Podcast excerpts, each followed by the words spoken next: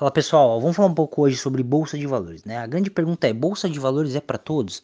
Por todo o histórico que a gente teve no Brasil nos últimos 20, 30 anos, a gente tinha a bolsa de valores como um nicho muito segmentado para investidores que tinham muito dinheiro tá? Então foi assim por muitos anos e até por, por, falta, por uma falta de cultura, o brasileiro nunca se empenhou em buscar mais informações, nunca tentou é, conhecer um pouco mais é, essas oportunidades de investimento, porque era é, realmente muito fácil no Brasil ganharmos dinheiro de uma forma um pouco mais simples no mercado financeiro, né? O Brasil historicamente sempre foi um país com taxas muito altas é, de juros, então isso consequentemente trazia uma facilidade enorme para os investidores buscarem retornos expressivos sem correr risco.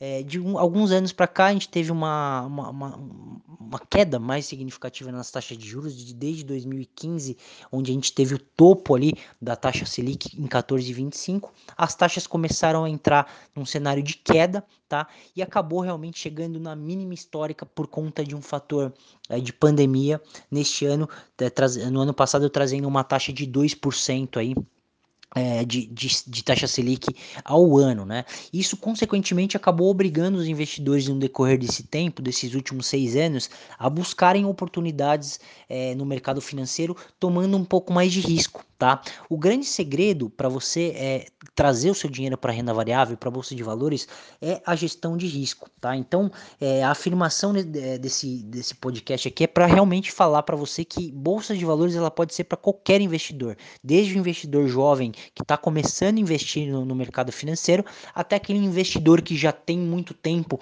é, é, trabalhando com ativos de menos risco, ele pode também começar a tomar um pouco mais de risco no mercado de ações, tá? O grande segredo é o quanto você pode colocar no mercado de uma forma segura.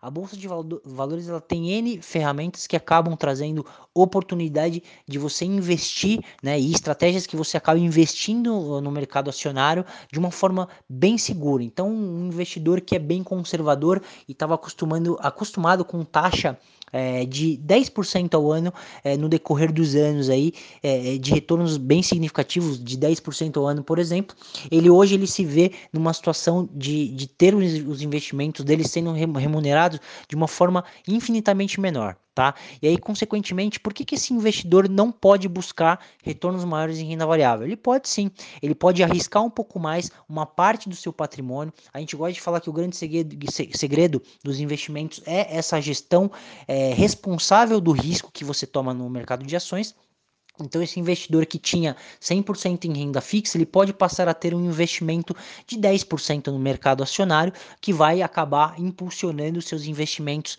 é, como um todo, né? Vai acabar trazendo um alfa maior para sua carteira de, de investimentos. Então, quando ele busca isso de forma equilibrada, de forma é, totalmente controlada, ele acaba é, trazendo um alfa maior para a carteira sem tomar um risco muito significativo para todo o patrimônio dele, né? Então, se ele tem um valor de um milhão de reais hoje investido é, com 100% do CDI, ou mesmo que seja 150% do CDI, esse investidor ele tem aí, ele não vai chegar a ter 3% ao ano, 4% ao ano, tá? De retorno. Então ele pode basicamente é, alocar boa parte do patrimônio 70%, 80%, 90% do patrimônio dele em ativos é, com mais segurança, né, ativos de menos risco, renda fixa, fundos, e ele pode pegar uma parte pequena, uns 10% do patrimônio dele, realmente fazer uma alocação no mercado de ações que acaba trazendo um pouco mais de, de, de, de rentabilidade para a carteira dele, né? Então vamos dar um exemplo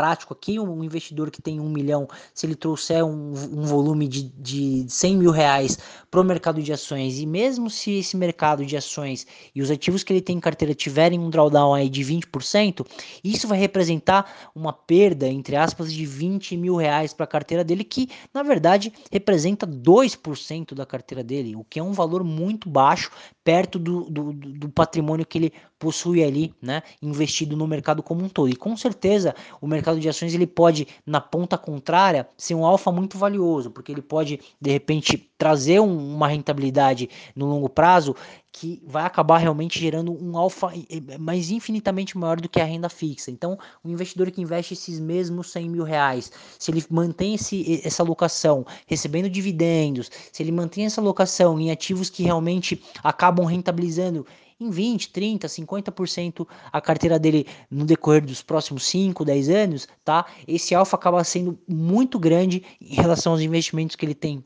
em renda fixa e acaba puxando a rentabilidade da carteira para cima de uma forma extremamente conservadora e mais segura, tá legal? Espero que tenha ajudado. Forte abraço.